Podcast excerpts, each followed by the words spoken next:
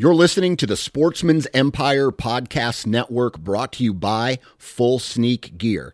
Check out their entire lineup at fullsneakgear.com. Also, be sure to check out our entire stable of podcasts at sportsmansempire.com. HuntStand is the most popular and functional mobile hunting app on the market. With a variety of base maps to choose from, satellite imagery that is updated every month, the ability to check the weather, know property information, and even catalog your trail cam pics, HuntStand even gives you the ability to import pins and location markers from other mobile apps. Visit huntstand.com or download wherever you download your apps. Enter discount code SN20 at checkout for 20% off. Outdoor Edge knows that providing a freezer full of meat is part of the reason we all hunt. And what better way to bring it full circle than to process your own wild game? Outdoor Edge provides a full lineup of traditional and replaceable blade hunting knives and complete wild game processing kits to bring your wild game from the field to the freezer. Visit OutdoorEdge.com and at checkout, enter the discount code NATION30 for 30% off. New from Moultrie Mobile, the Feed Hub offers first of its kind cellular connection and control for nearly any spin cast feeder on the market. When used with the Moultrie Mobile app, you can monitor feed and battery levels, run feeders on demand, receive alerts when feeders are clogged, and remotely adjust feeding times. The Feed Hub is ideal for anyone who maintains feeders. Remove the guesswork and save time by planning feeder maintenance before you drive to your hunting property. For more information, visit moultriemobile.com. Hey, guys and gals, welcome to the Oklahoma Outdoors Podcast brought to you by Arrowhead Land Company. Here you will be educated, entertained, and equipped to get more out of your outdoor experience. So hold on tight because here we go.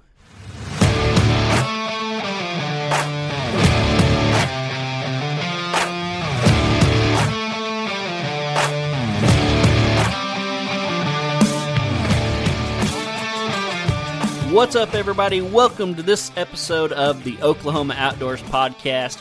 We have, I think, what's going to be an exceptionally exciting episode this week. Uh, I'll tell you guys why here in a little bit. We'll get into that a little bit later. Uh, but first, I owe you guys just some life updates, some hunting season updates, even though it's not quite hunting season. You know, the season never ends for people like us. And so if you're listening to this, I'm going to assume you're probably a hardcore outdoorsman or outdoors woman and you're going to be doing things year round. So that's what I've been up to lately, and I want to fill you guys in on that before we jump into the main episode. So I think I mentioned last week that uh, I took Friday off of work and I took my dad, my brother Luke, and my brother in law Ben on a fishing trip with Les and his son Keaton, SNS Guide Service that we had on, I think, two weeks ago. Uh, so we had another uh, trip booked with them. We went to a different lake and uh, had an absolute blast. So uh, Les and his son came down, which is awesome. I hadn't got to meet uh, Keaton yet. So we had two boats, two groups of two, plus a guide and uh, I should have known better. I, I, didn't think it, or I just didn't think about it, I guess, in general. But of course, it immediately got turned into a competition. Uh, Les and his son Keaton are obviously very competitive with each other, and then I didn't realize it until afterwards. But uh, uh, my dad and I went with Les, and my brother Luke and my brother-in-law Ben went with Keaton. And apparently, the first thing Luke said to Keaton was, all I care about today is out fishing John. and so I should have known better, like I said, but uh, but anyway, so that was their goal, and of course Keaton, you know, he just wanted to catch more fish than his dad. Uh, so we set out, and uh, the fish were not, I wouldn't say hard to find, but uh, it took us a while to kind of get a pattern, and you know that's one thing that Les is big on, and and something that he's taught me. Once you find that pattern, you can basically go anywhere in that lake that day and find fish, you know. And so, uh, you know, we were both scouting around, and then we finally Les got onto him, and basically, I mean, it was crazy. Like, you know, he had told me about it, but actually seeing it for myself on the LiveScope, we were catching fish in 15 to 16 feet of water, and they were eight feet deep. And guys, I'm telling you, it was so cool to see. It uh, it made me once again realize like how on earth do people catch crappie without LiveScope? I have no idea because there were several times. I mean, we would have that bait on their nose and they wouldn't bite it. But just finding them in general and like getting that pattern down But anyway, the pattern that we were on that day, and obviously it's going to change probably every day based on conditions and everything. They were in 15 to 16 feet of water, and they were eight feet deep. And I kid you guys not, 98% of the fish we caught that day, they were exactly eight feet deep, and most of them were in 15 to 16 feet of water. We caught a couple shallower, we caught a couple deeper, but the way Les ran it was, uh, you know, he had his LiveScope screen, and then above that he had just his normal electronics, and he, basically he just put that on, you know, the map of the bottom, and he would just follow those contour lines. You know, he'd stick to one, and we just follow that line. He'd be scanning with the LiveScope, and sure enough, like that's how we were finding fish. Uh, we were catching white crappie this time. You know, the previous time we caught a lot of black crappie. Uh, they tend to group up more. We caught you know several out of the same spot last time. This time we were basically catching individuals. Uh, we we caught several like way out away from everything. You know, they were roaming, and those were the ones that were a little bit easier to catch, honestly, because they were out there looking for bait. And then the other fish we were catching were, I'm talking like like tight up against structure, you know, trees mostly. And I'm talking like right up against them. I mean, they were hard to catch because you had to like figure out which side of the tree they were on and put the bait right on them because they were just sucked in there. Um, but it was it was incredible. It was lots of fun. Uh, you know, my main goal. They were all competing and stuff. My main goal was that I wanted my dad to have a good time, and so I went first. Kind of you know showed him what was going on and stuff, and then I got him in the chair and I let him have the chair probably over 50% of the time because I just wanted him to have a good time. And uh, and he did pretty good. You know, like you know, he's getting older. Uh, his reflexes aren't quite as good as they used to be. Um, you know, his joints are just not as good as they used to be. Uh, but man, he he hung in there. He did great. It was you know actually we kind of got lucky with the weather. It wasn't that hot. We had some overcast skies. Um, we had a little front moving in, so it wasn't super hot. But we were out there for like eight hours. I think we left the boat ramp about eight thirty, and we didn't come back till about three thirty. So it was a long, warm day. Uh, but he did did fantastic. He caught a bunch of fish. You know, he missed some, but so did I. Uh, I think Luke said he missed the first like three that he got on. Just uh, they were biting like super soft. I mean, like if you weren't watching them on the screen, if you didn't know they were there, half the time you wouldn't have known that they were biting. Uh, they, I mean, they were hitting that soft, so you had to have your hook sets just absolutely perfect. Um, but anyway, we caught a lot of fish. Uh, like I, I think I don't know if I mentioned or not. Luke and them, Luke and Ben did outfish us. I think they caught thirty-two or thirty-four, and uh, Dad and I caught twenty-eight. And so they, Luke got his wish or whatever. You know, their boat outfished us. Uh, I'm not sure if you break down individually who would have won. I'm just going to throw that out there, but their boat won. Uh, but one one other cool thing is we caught like big fish. Like most of the crappie we caught were good size. Um, I think I think me, Luke, and Dad all caught one that were like one one one point seven pounds or something. Uh, I think Ben had a one point five, and uh, and and most of them were all like that. I think we only caught like three or four of what you would call you know small fish. Um, we didn't break the two pound mark, but that's you know pretty common. Um, but man, we had a great time. Like I said, I think we ended up with 64 fish total, so not too shabby at all.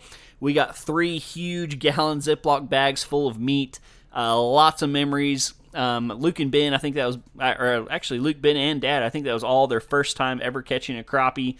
Um, I think we found out later Ben had actually only been on a boat twice. Like this was the second time he had ever been on a boat. Uh, so that was fun too. And uh, all that to say, we had a really good time. I know I talked about it a few weeks ago. SNS Guide Service, uh, Les and Keaton Standstifer look them up and go fishing with them. You absolutely will not forget it. So, so that was Friday. We spent the day doing that. Friday evening, Luke brought his family over. We had a big fish fry and everything. Uh, it was absolutely delicious. Uh, my dad, I was actually kind of shocked. My dad is a is a long time cat fisherman. Um, growing up, he was big into jug lines, trot lines, and everything like that. Uh, I, I, think this is probably the first time he ever ate crappie, and uh, even he had to admit that he thought they might be better than catfish. Uh, I'm still kind of on the fence. I think the first time that I made it, uh, I thought catfish was better, but this time when I made it, like the crappie was pretty dang good. I'm gonna admit. To me, they're a little like they're just different enough that it's almost like two different things. Uh, I think catfish are a little like flakier, if that makes sense. Kind of your traditional like fish. Uh, crappie are almost like a they're almost like a meat, like a beef. Like uh, they got some I don't know, just a different texture, and so I love both of them. Uh, I cook them exactly the same. Uh, maybe we'll talk about that some other day, but uh, but yeah, so we had an absolute blast crappie fishing, and then um, you guys know me, I had to get some deer work in, and so Saturday morning I woke up, packed the truck up. Uh, I brought uh, some some beef jerky and some a bunch of waters because it was super hot Saturday. Uh, had all my tools and everything. Uh, loaded up a bunch of scrap lumber that I've been collecting for weeks, and uh, headed back out to my deer stands. And uh, I got a lot of work done on Friday. Um, I finished up a feeder pen at the back. Uh, I built a ladder for that stand, so that spot's basically ready to go. I also put up uh, a protein feeder that I have uh, that my wife was awesome and bought me a couple years ago. And so at that setup, that now has a. am going to actually shrink the food pot food plot down just a little bit and make a screen uh, from the neighbors. And so that food plot's going to be about two and a half acres probably. I'm going to have a feeder and a protein feeder there with a feeder pin around it, and then my new Banks blind up. So that spot's going to be super awesome and legit. And then if you head north a little bit, uh, next up is the saddle. Uh, that's the one that you know I had uh, Adam Keith on from Land and Legacy that we talked about a lot. Um, I did a bunch of, of clearing for bedding areas. Uh, we burned that whole area, and uh, and then I got my new Banks blind there. And that one actually, I had some uh, some extra two by twelves and some two by sixes. So I actually made a legit like stair platform up to that blind with a little porch up there. Nothing crazy, but I had the lumber, so I went ahead and did it. So uh, that blind is looking prime. Like um, that one's going to be straight uh, rifle and muzzleloader blind overlooking the saddle. Like I said, fresh burn, fresh bedding areas, comfortable blind. oh man, I'm already dreaming of uh, of hunting that this fall. And so continue going north. Uh, basically, that saddle's uh, just back area feeds down a big ridge into more of our cattle pasture area. But on the front side of that ridge, up against the creek, I have another spot that I probably haven't talked a lot about on here because I didn't hunt it much last year. Uh, I had a ground blind there last year and a feeder and a food plot, uh, but I didn't fence the feeder and basically it just got taken over by hogs. Um, I really didn't. I had almost zero deer activity there, so I didn't hunt it basically at all. Um, you know, when I had some buddies come up and stuff, I'd usually let them sit there and try to kill some hogs. Uh, but I'm putting an end to that. I'm going to go buy a couple more panels, and uh, I'm going to fence that feeder off. I put my new Banks blind there, and then this fall I'll have that food plot going. That food plot's about an acre and a half, something like that. Uh, so I think that spot is also going to be super sweet. Uh, so those are the three main areas I got going. Like I said, I still got to build a feeder pen at that third one, uh, what I call the triangle, and then my fourth Banks blind is in a pasture we call the cemetery, and uh, I think I'm going to have to name it the Eagle's Nest now, though. I don't remember if I talked about this last time or not. Uh, when I was carrying the blind out to this pasture to drop it off, there was actually two bald eagles out there uh, perched on a tree. And so I think I'm going to have to rename this spot the Eagle's Nest just because it's awesome and I like eagles. So this is a spot where I get probably more buck pictures than any other place but almost all of them are at night. I think in two years, I've had this spot for two years uh, with a tree stand in it. And uh, in two years, I think I might have hunted it five, at most six times. Uh, it is where I shot uh, one of my 2021 bucks out of in like late January. I think it was January 8th. Um, so it's a really good for late season. Um, so this year, I'm actually moving the setup to the complete opposite side of the pasture. It's like a 60 acre pasture. And so uh, the only reason I had the the setup and the feeder where it was was because it's the literally only tree in the entire pasture, and so that's where I had it because that's where I had to put a tree stand. But that is one of the added advantages of these new Banks blinds because I, have said talked about it so many times before. Like our place is not a hunting place; it is a cattle ranch, and uh, there's basically there's hardly anywhere to put a tree stand. And so with these banks blinds i'm going to be able to put setups in places where i normally can't do it and really put setups where I need them and not where I have to have them. And so, yeah, so I got the Banks blind. I'm moving the whole setup across the pasture, and I'm hoping that I'm going to get closer to those bucks' bedding areas and maybe get them to come out during the daytime instead of only getting nighttime pictures. Uh, in this pasture, we also on the north side of this pasture, we plant it in oats every fall. Uh, we we do that for the cattle, not for the deer. Um, but it, it, obviously benefits the deer also. And so we normally get a lot of late season action at that spot. And so I'm very, very excited for that. So I got to do my ladder there. I think that's going to finish up that setup. And that will basically finish up all of the you know Banks blinds feeder setups for the year. So that's my goal by the end of that, or by the end of this coming weekend, is to have all that finished. And then I got to uh, move a few other tree stands around. Um, like I said, now that like there in the eagle's nest, um, I no longer need that tree stand, so I'm going to put it somewhere else. Um, there's another tree stand that I need to replace the straps on. You know, just some odd and end types of things like that. So, absolutely excited for this deer season, guys. I cannot wait. Like, yes, fishing's fun, but I just, I just, even this, like this year, I've probably fished more than I have in I don't know the last decade. Like, I've kind of gotten back into fishing this year, but I just still don't have the passion for it that I have for deer hunting. You know, turkey hunting's fun, fishing's fun, all this other stuff is fun, but when it comes down to it, I am a deer hunter and I don't apologize for that. Like I love it, that's my passion. So so yeah, did some crappie fishing. I did some blind setup, some deer season prep. Uh, I'm going to do some more this coming weekend. I'm headed up there. Uh, going to do some more last season prep. And then, uh, yeah, pretty much after that, uh, oh yeah, my other life update I was going to tell you. Uh, my wife had her, gosh, I don't know, she's at like 33 weeks, I think. Uh, she went to the doctor today. Baby's doing great, measured in the 51st percentile, so basically average. Uh, the sonogram lady said that she was the most proportionate baby she had had that day, so I'm going to assume that's a good thing. Uh, yeah, I guess it's not an odd size baby or anything like that. Basically, right at average. Um, and uh, they did update us on a due date. Uh, it had been June 29th. They said the way she's measuring, expect maybe closer to June 2nd. And so, not that big of a difference. Um, but yeah, baby's getting close, guys. Baby's getting close. And so, like I said, this last weekend, I went to the ranch, did a bunch of deer stuff.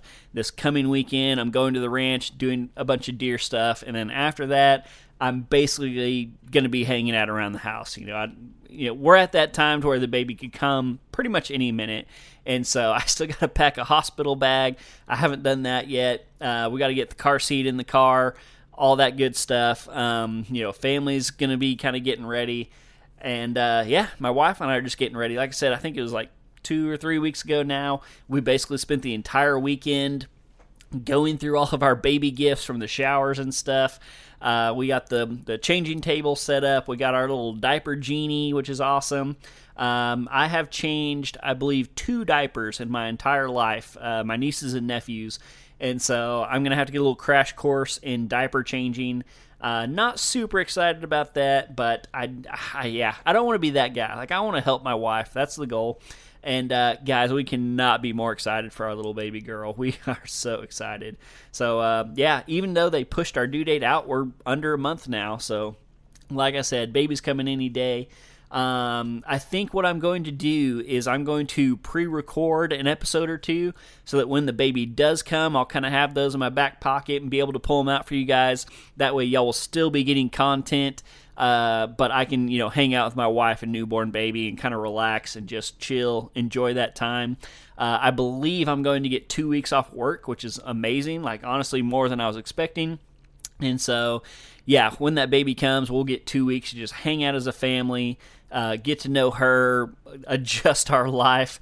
Uh, you know, I, people can tell me all they want to. It's going to change my life, and I know it's going to change my life. But I'm just the type of person that like it's not going to change until it changes. And so, like, I know it's coming, but I honestly really don't know what to expect. So, very excited for Baby Girl. Very excited for this coming weekend to get deer stuff uh, kind of wrapped up and stuff until, you know, later in the fall. Um, I'm hoping that basically after this weekend, all I'll have to do is plant my food plots, fill my feeders, and then go hunt. So, Very excited about that. Uh, thank you guys for tuning in this week. We're to have a couple quick commercials, and then right after that, we are going to jump in. Oh, I haven't talked. I haven't even told you guys this week about what the podcast is. We are talking about the Okie Noodling Festival, and guys, I've been waiting on this for a long time. So take it all the way back to the uh, Backwoods show. The Okie Noodling Festival was like my neighbor booth. And so uh, there was a wonderful woman named Becky. Her and her husband were in the booth next to me.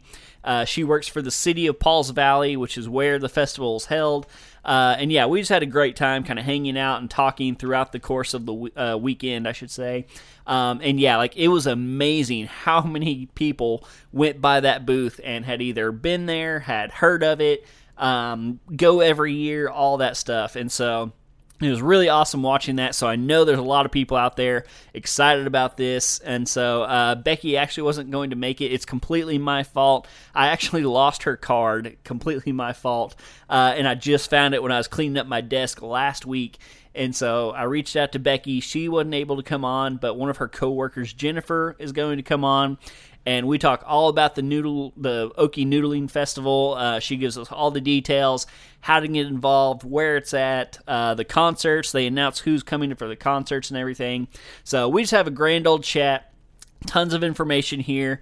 And so yeah, this this week the podcast is all about the Okie Noodling Festival. I hope you guys enjoy it. Please, please go.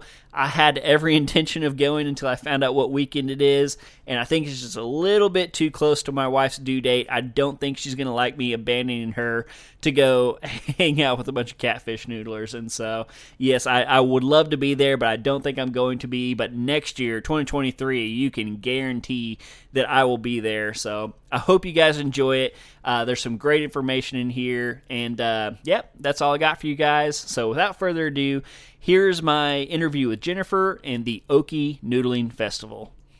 Deer Lab is the number one trail camera app for hunters and land managers. From photo recognition to tracking individual animals, Deer Lab's trail camera app saves you time, is easy to use, and works with all trail camera manufacturers. Deer Lab makes it drop dead simple to track specific animals or groups of animals using your trail camera photos. Profiles allow you to understand patterns by date ranges, times, and camera locations. Deer Lab's heat map allows you to visually see how a profiled animal moves at different times of the year. For all of these features and more, check out deerlab.com. Arrowhead Land Company has one goal to help the hardworking landowners of Oklahoma and beyond. Founders Will Bellis and Andrew Schultz have years of real estate experience behind them and will use it to help you either buy or sell that little slice of heaven. Real estate is one of the oldest and safest investments you can make in this great country of ours, so it makes sense that you want to trust that decision with someone who really knows the business and wants what's best for you. And it certainly doesn't hurt if that person knows a thing or two about hunting also. So check out Arrowhead Land Company for all your land buying and selling needs.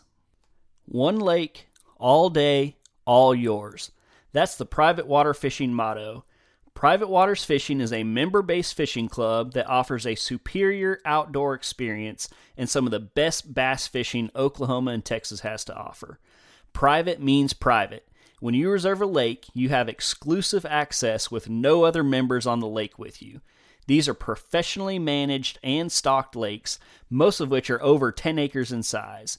If you want to get in on the action, call 214 871 0044 or go to privatewaterfishing.com.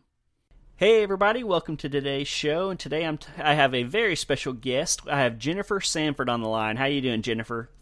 I'm doing great. How are you? I'm doing really good. And uh, we have a, an awesome event that we're going to be covering today and talking about. But before we get into that, uh, real quick, if you wouldn't mind just telling everybody a little bit, you know, who you are, who you work for, and, uh, and all that good stuff. Okay. Uh, well, my name is Jennifer Sanford. I am the Parks and Recreation Director for the City of Pauls Valley.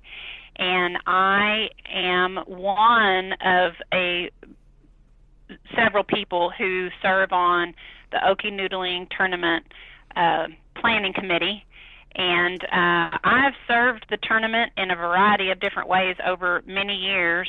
Um, started out just as a volunteer, but then um, as the tournament changed and grew and moved, um, my roles have expanded over the course of time. So um, my day to day is I take care of the rec center and the water park and manage uh, recreation stuff. But on special events like this, it's a in a small community like ours, it's an all hands on deck and everybody chips in. Yep. And I have to admit, I had actually never heard of the festival, um, but I had a booth at the Backwoods Show uh, this earlier this spring, and I was actually booth mates with uh, Becky and her husband. Becky. Yep. And, uh, and Yeah. I, I have to say, I was amazed at how many people came by the booth and had either you know heard of it or been to it. Several people were, oh yeah, we go every year, every year. Um. And so, just in talking to them, I knew I had to have you know somebody on the podcast to talk about it. And uh, and I feel bad. I already apologized to Becky. I lost her card, and that's why we're doing this kind of last minute. And so that's completely my fault. Um, but I, I still wanted to have you guys on, and I'm glad it worked out to have you on to come talk with us. So. Well, it's um it's a very unique event that focuses on a very unique sport. Um, and it's a very you know of all the things to do in the outdoors in Oklahoma, I think noodling is probably one of the most unique things that you can do. Um, and this tournament and this festival is all about uh, focusing on noodlers and catfish. Awesome. And uh, we're obviously we're going to dive way deep into you know everything that the festival has and everything like that. But real quick, just so people kind of get a, a baseline of what we're talking about, uh, you know, give us your quick little elevator pitch. You know, if I say what is the Okie Noodling Festival, what are you going to tell people? the Okie Noodling tournament is like the Bass Masters for noodlers. So if you watch that or you've ever seen anything like that, that's what this tournament is. That's it. It's it started out as a, a group of guys getting together, and it was the culmination of a documentary that a filmmaker was putting together. And it was uh, kind of an offhanded comment that one of the noodlers was like, "Well, it, it, wouldn't it be really cool if we all got together and weighed our fish in like Bass Masters?" And he was like, "Well, that'd be a great way to wrap up my documentary. So yeah, let's do that." And that's how it started. Um, and then here we are, 22 years later, and it's grown into um, you know a Friday night concert and an all-day tournament and festival. Uh, but it really the the the meat and potatoes of the tournament is noodlers and catfish, and that's what it's focused on. Yeah, that's awesome. I love it. I, and I'm honestly, I'm a little bit mad at myself that I've never heard of it before. I don't know how I haven't. Um, so yeah, so I'm, I, I, and I, I told Becky this. I 100% was going to come, but I actually have my first child. My wife is due June 29th, and so Oh. getting away for an overnight festival just might not be in the cards this year. Uh, but No. next year I'm going to bring my little girl and my wife, and we're all going to come experience it. So You do need it's a bucket list type thing, that's for sure. If you've never been, it's quite a thing. It's um you know, I've had a lot of people, it's the best people watching around. And it is really good people watching, but if you want to see big fish, you need to come see the weigh in. It's it is impressive. Yeah, absolutely, absolutely. So I want to kind of break this into two parts. I want to talk a little bit about the you know the festival, the events, and everything, and then also kind of the noodling and the tournament and all that, because I know they kind of go hand in hand, but it's also kind of two separate topics. So Sure. um, so you, uh, I think I heard you mention earlier this has been going on for 22 years now. Mm Mhm. Awesome. Yes. All right, and we've kind of alluded to it, but uh, just so people know, when is it happening? It is the 17th is the Friday night concert and the actual tournament and weigh-in is on the 18th Gotcha. of June. Gotcha. Awesome. So this is going to launch on Monday. I don't have my phone in front of me. Probably like the 12th, I'm going to guess, something like that. So uh, basically, this is going to drop on Monday, and then the tournament starts that, or is that Friday and Saturday. that week. So, hmm Yep. That'd be great. Awesome. Um, and then my first question is uh, Do people need to get tickets ahead of time? Can they just show up and pay there? How does that work? Well, for the first time ever, we are doing a Friday night concert where it's a ticketed event. And so you can sign up for the Friday night concert online and purchase your ticket online, and it's twelve fifty. Or if you wait until the night of the concert on Friday, it's fifteen at the gate. Gotcha. But now on Saturday, it's a free event. It's awesome. free for the public to come in um, into the park, and uh, I think you've got to pay five bucks to park. But other than that, it's the the whole event. You can come, bring your chair, sit down, and you don't that's all you would need to bring is one of those little bag chairs and you can sit under the shade trees and watch the people and watch the fish be weighed in and that's free awesome awesome and i already realized i forgot a very important question where does this take place oh it, well in pauls valley oklahoma yep, yep. but in pauls valley it is located in wacker park okay. and uh, wacker park's kind of on the n- northern end of town um, but there will be banner flags as you come into town, and you cannot miss where to turn to come up Willow Street to get into the park. And I heard a lot of people at the Backwoods show asking who was playing in the concert, and I don't think they had announced it at that time. So uh, Becky and her husband, you know, they were teasing everybody and saying it was good. But have y'all announced who the concert's going to be? We have our Friday night opener is Carson Jeffries, and our uh, main headliner on Friday night is the Read Southall Band. Awesome. Awesome. Yeah. And then we'll actually have a live concert after we announce the tournament winners on Saturday evening. We'll have a live concert then as well, but that concert's free to the public, so awesome. anybody can come in. And that is uh, the openers Grady Spencer and the Work, and the headliner is the Josh Shabbat Band. Oh wow! Very nice. Yeah. That's awesome. Man. So I'm... we're really excited. We've got some good good entertainment this year in bands. Yeah. Yeah, that's awesome. If I tell my wife that, she might risk it and, and come with me this year. So maybe I need to keep that hey, under wraps for now. The, we might push her to the edge. You just might. Walking around in you the heat, that would not probably be good for her. Nope, nope, nope, nope. So Awesome. Uh, so you know, I I take it this is kind of a family event. You know, this is a big deal and everything. Uh, what kind of attractions do you have? You know, uh, like if people bring their families, what can they look forward to? Well, there will be vendors, uh, booth vendors, and that that kind of runs the gamut. There'll be um, some people that will have catfish type gear or you know t-shirts and hats that that are more geared towards that Thing, things like you might see at the a couple of vendors that you might have would have seen at the backwoods show mm-hmm. but then there'll also be just kind of like what you at, at a typical festival um trinkets and inflatable things and glow bracelets and glow sticks stuff for the kids and there'll be people there with uh food type products and candles and all kinds of stuff. And then we have actual food trucks as well. So you can do a little shopping for the women and the kids, and then everybody can eat. And um, Coors is our uh, beer sponsor, so there'll be alcoholic beverages, and then there's also plenty of pop and water and that kind of thing as well. Awesome, awesome. And uh, I heard several people ask this uh, when I was at the booth. Uh, are people allowed to bring their own like food and coolers and stuff, or do you try to keep that stuff out? We do try to keep that stuff out, and that's changed over the years, but mainly because of the ABLE laws, the the alcohol laws that rule our state. Mm-hmm. We're not allowed to bring have people bring in outside cool food and coolers anymore. Um, and you don't really need to. I mean, mm-hmm. because we've got everything that you would need in inside the festival area, so you just don't need to bring any of that. Gotcha, gotcha. All right.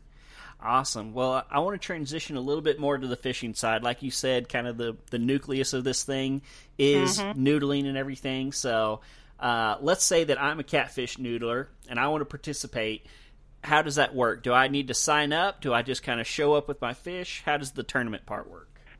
We do want you to be a registered noodler. And to do that, you can do it online. Um, you can go to the our website okienoodling.com and we can you can do online registration or you can call our chamber our Chamber of Commerce, and they can they can do a noodler registration over the phone. Um, there is a fee that you pay to be a registered noodler, and then all of that what that that goes towards our prize money and mm-hmm. what it takes to put on the event.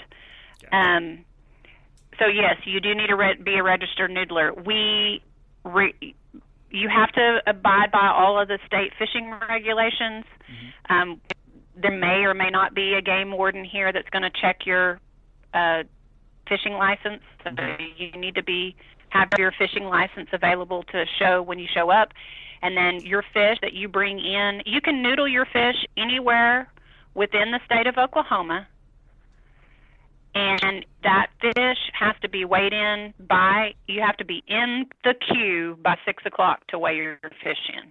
Gotcha. And you can only weigh in your biggest fish mm-hmm. one fish per registered noodler. Gotcha. That's 6 p.m friday night? Yes. Gotcha.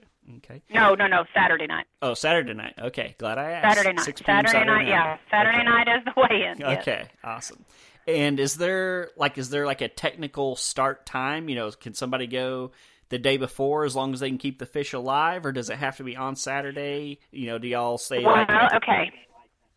And that's changed over the years too, but mainly because the state the state rules have changed. They now it is um, you are not able to noodle at night you're not supposed to noodle in the dark, mm-hmm. according to the state fishing regulations. So, used to what we would say was 24 hours in advance, you can start fishing. Mm-hmm. And now we've had to back that up and say, I think we say 36 is what the rules state, mm-hmm. so that you allow enough time. So gotcha. basically, they can start noodling the evening of Friday, but their fish has to be alive mm-hmm. and weighed in by six on Saturday. Gotcha. Gotcha. That that makes sense. Yep. Yep. Awesome. I was wondering that. And all of those rules, those noodling rules, are if you go online to sign up and register for anybody that might be interested in in, in registering, uh, all of those rules are online for you to read. Perfect. Perfect. If you've got any questions. Okay. And uh, I heard you mention some prize money, so I know everybody's going to be curious oh, about that. um, it, what uh, what kind of prizes are we talking? To, well, I mean, you know, we like to. We have a couple of different categories. Mm-hmm. You can sign up as a in a nat, in the natural division, and that mm-hmm. means that you're going to noodle and you're not going to use any kind of additional air or mm-hmm. breathing apparatuses. And then we have a scuba division, mm-hmm. and that's if you use any kind of air or tanked air or breather, mm-hmm. you need to register in the scuba division. Okay? Gotcha. Does that make sense? Yep. So there's two of those, and we do two different divisions, and we do sixth place up through first place. So sixth place is twenty five bucks, and then it goes all the way up. First place is a thousand bucks. And then um, we also try to encourage uh, females to register mm-hmm. and fish, and also youth, because you know we want to promote the sport to, for everybody. You know, mm-hmm. it's just not a man's game. Uh-huh. And so we do uh, cash prizes for the top female noodler, and then runner up mm-hmm. in the youth division and the female division. Gotcha. Okay. Uh-huh. And so that's uh, runner up is a hundred bucks, and top youth noodlers two hundred bucks. Gotcha. Same thing with the females. Uh-huh. But the big thing is whoever brings in the biggest fish, they get an additional two thousand dollars. Wow. So most of the time, what happens is, you know, we have six through first, and whoever is the biggest fish in the first place, scuba and natural, mm-hmm. they're going to get a thousand dollar check, but whoever is the big fish is going to get an additional. So most mm-hmm. some of those guys walk away with three thousand dollars. Gotcha, gotcha. Not we've bad. had we've no, that's not bad for. I was going to say, especially for something that these people are probably going to be doing anyway. You know. oh yeah. Mm-hmm. Absolutely. So, yeah. And uh, I heard a lot of people asking, you know, what's the big fish? What's the big fish? And I think I heard last year they had like a sixty pounder or something win. Uh, what are mm-hmm. some of mm-hmm. the what are some of the bigger fish y'all have had over the years? Oh, lots in the forty pound range, lots in the fifty pound, some sixty. We've had some over seventy. I think the biggest one that we've had weigh in was close to close to seventy five. I want to say, mm-hmm. and I should I should know that off the top of my hand. I try. we try to keep statistics on that. Yeah. Um, we do. Uh, we keep track of uh, of how many registered noodlers we end up with, and then how many fish we have weighed in, and then we mm-hmm. tally up how many pounds of fish we weigh in each year. And it's really interesting because you can go back and kind of track the way our weather in Oklahoma is, hmm. and it affects it greatly affects how many fish we weigh in and the the size. Yeah. Some years it seems like everything kind of is running on the smaller end, mm-hmm. and sometimes we have big gears and weigh in really big fish. It's hmm. it's really interesting to see how that tracks and trends. We we try to keep an eye on that. We have we have some people that, work our weigh-in crew that are fisheries biologists, and so they are they are the gurus about um, fish science and all that, and work really hard to make sure that we're treating the fish ethically and um, and taking care of what what people are taking. And we try to return as many as we can back to the the noodlers to to deal with how they want to. Some of them clean them and eat them, and some of them take them back and put them back in the waters that took them out of. Gotcha. I was actually I, that question came to mind is you know what happens with all these fish. Uh, so yeah, I'm glad you brought that up because um, I know a lot of people when they they catch those real big ones, they usually tend to, to want to let them go instead of keep them just because you know they might get bigger and they might get to catch them again. Right. Sure. Well, and you know the reality is they're only able to noodle them because they're nesting anyway. I mean, mm. that's that this is all part of their reproductive cycle. That's why they're where they are and how they can catch them. And you know, there's a lot. There are some states who have been lo- Missouri in particular. I think of they they they've had a group of people that really have tried to get noodling legalized in the state of Missouri, but their their um, fish science and their wildlife department are not for it mm. or haven't been in the past just because they to perpetuate the species they want to keep those big fish gotcha. in the waterways. Gotcha. That makes sense. Awesome. Awesome. And uh, i've heard that people are able to like you know touch these fish and pick up some of these fish. Is that correct? I've heard they have like a big water tank or something well, we do have a big demo tank, and when I say a demo tank, it's more like um, when you go to the like backwoods and you've got the guys that get up and mm-hmm. they talk about all their lures and they show how they do in the water and all that. Mm-hmm. It's like that. It's like a visual um, on a trailer, big tank. Uh-huh. Uh, but we it's specially designed for catfish in that it doesn't have a lot of stuff. It doesn't mm-hmm. Like the tree roots and all that kind of stuff that you see on some of those fancy fishing, mm-hmm. uh, some of the outdoor shows. Um, it's a pretty pretty pared down, but it is so that you can get up close and see some of those fish. Mm-hmm. And then we have a guy that um, works with the tournament to um, provide demonstrations. So he's like your noodler guide, mm-hmm. and you can um, purchase some time in the tank. And get in with him and have a noodling experience. So we found that that is um, a great attraction, and for people that sometimes people are misunderstood, they think that they're going to come to the tournament and they're going to actually see people catching fish. Mm-hmm. They don't understand that people fish all over the state and bring their fish for a mm-hmm. weigh-in at at our park. Mm-hmm. Um, so we found that the having the demo tank uh, enables people to see the concept of what noodling is. Mm.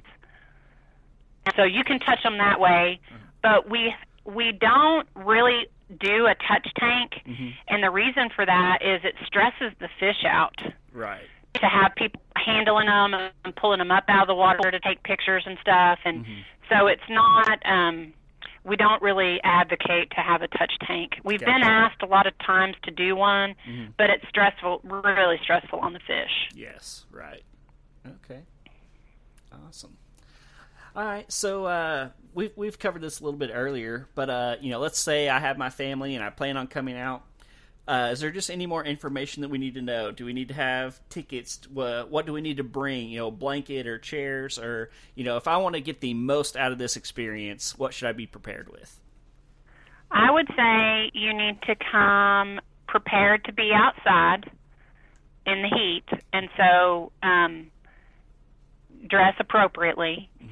Bring your sunscreen. I think you need a chair. A blanket would be great because there's plenty of grass for you to put a blanket down and um, come with a um, fun-loving attitude. That that helps a lot. You know, this crowd can get kind of big, and so as people towards the end of the day, the crowd gets bigger and bigger, and it's hot. So, you know, if you want to bring you a spray bottle to spray yourself down, or a fan, or whatever, that would be fine.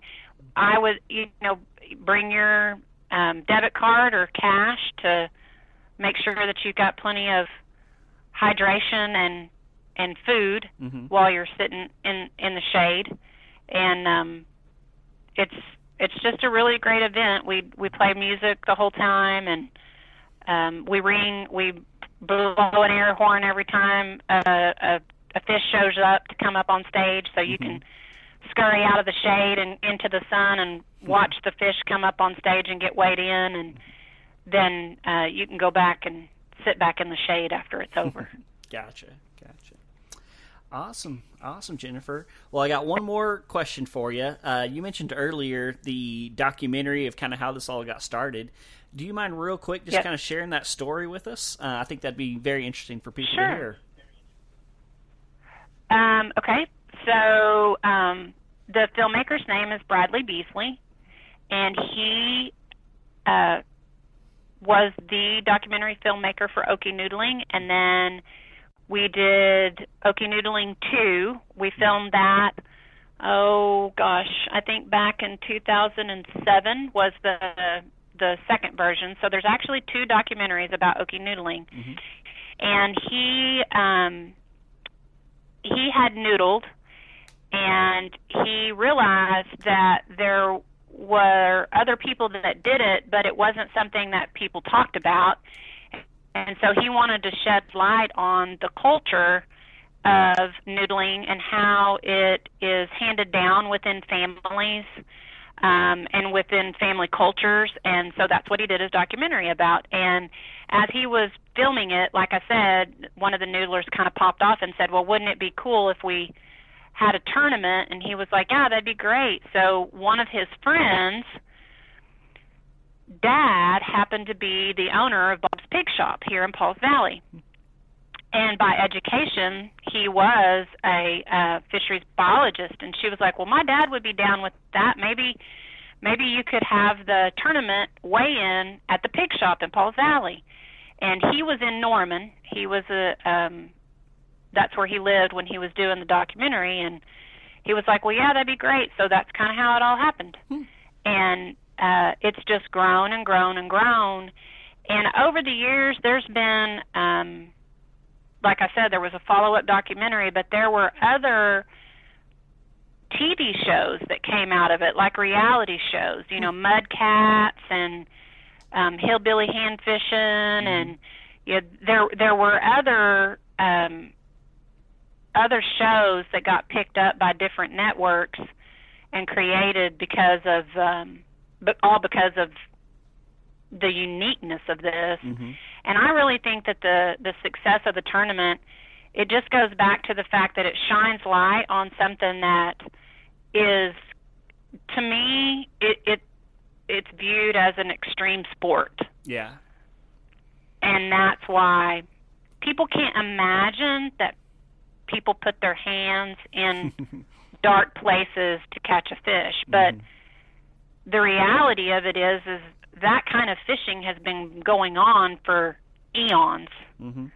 and you know we still do it today and it's it's legal in Oklahoma and that was another thing too is the documentary talks about how that sport is it it is an illegal way to fish in many many states. Um, and over the last 22 years, there have been other states that have legalized it, Texas being one. Mm-hmm. But when we first started the tournament, there was not, it wasn't legal in Texas. Hmm.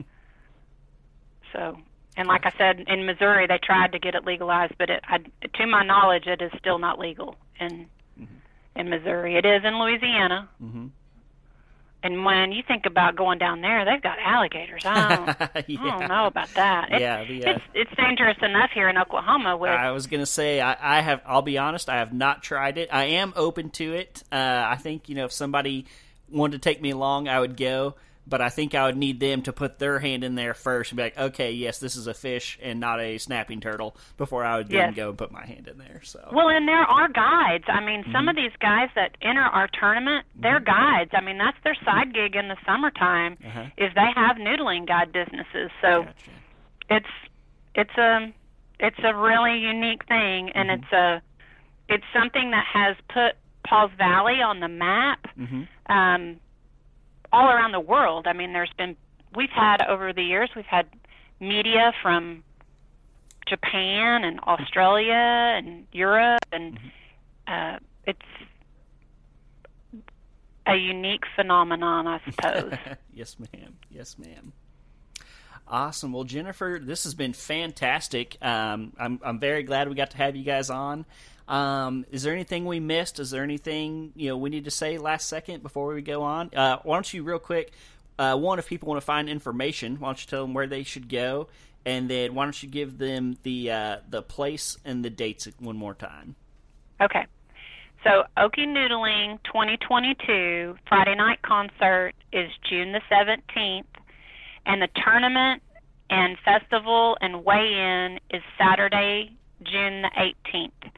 If you are a noodler and you are still on the fence about whether you want to register, I say jump in. Um, there's a lot of prize money to be won, and we need you to register. You can go to okienoodling.com. You can also find us on Facebook. We've got Okie Noodling Facebook page. All of our vendor booths and our food booths are totally full. So if you if you are trying to hawk your wares, we don't have any more space for you. But we have plenty plenty of space in the park for all of the festival goers to come and enjoy um, and learn about noodling. Awesome. That's perfect. Well, Jennifer, once again, I really, really appreciate this, and I hope everybody listening comes out and says hi, and uh, and yeah, just gets a little taste of Pauls Valley, Oklahoma. Thank you so much for your help in promoting our festival. Absolutely, no problem. All right, thank you, Jennifer. Thanks. Thank you, Jennifer, for coming on and giving us all the info for the Okie Noodling Festival. Guys, I can't tell y'all how disappointed I am that I'm not going to be able to make it out there. When I, you know, found out about it, found out what it was, I was all about it, and I want to be there so, so bad. But I just don't think that those cards are in the deck this year with the baby coming. So, really, really sad I'm not going to be able to be there. But I hope everybody listening to this is going to be there. You know, it's it's fairly situated in the center of Oklahoma, so you have no excuse. You know, it's not that far. Uh, just go. That's all I'm going to say. Just go. And uh, like I said at the beginning, 2023, you can guarantee that I will be there. I, ah, I'm I'm so sad that I'm missing out on it this year. So, uh, yeah, thank you once again, Jennifer, for coming on, giving us giving us all the details, concerts, food uh, catfish. Like, what more could you want? So go check out the Okie Noodling Festival. And uh, and once again, guys, like I always say, just thank you guys for listening to this podcast and supporting what we're doing here. Um, I know it's like somewhat the off season, but I think we've had a lot of really good content coming out still. And uh, yeah, once again, if you have some topics or things that you want me to cover, reach out to me on social media. I've been getting a lot of people message me about public land deer hunting and uh, and I'm working on it. That's all I'm going to say right now. I am working on it. So thank you once again for supporting this podcast. Thank you once again for su- supporting me and it's only going to continue to get better. So Like I said, guys, thank you guys. Go check out the Okie Noodling Festival, and I will see you guys right back here next week on the Oklahoma Outdoors Podcast.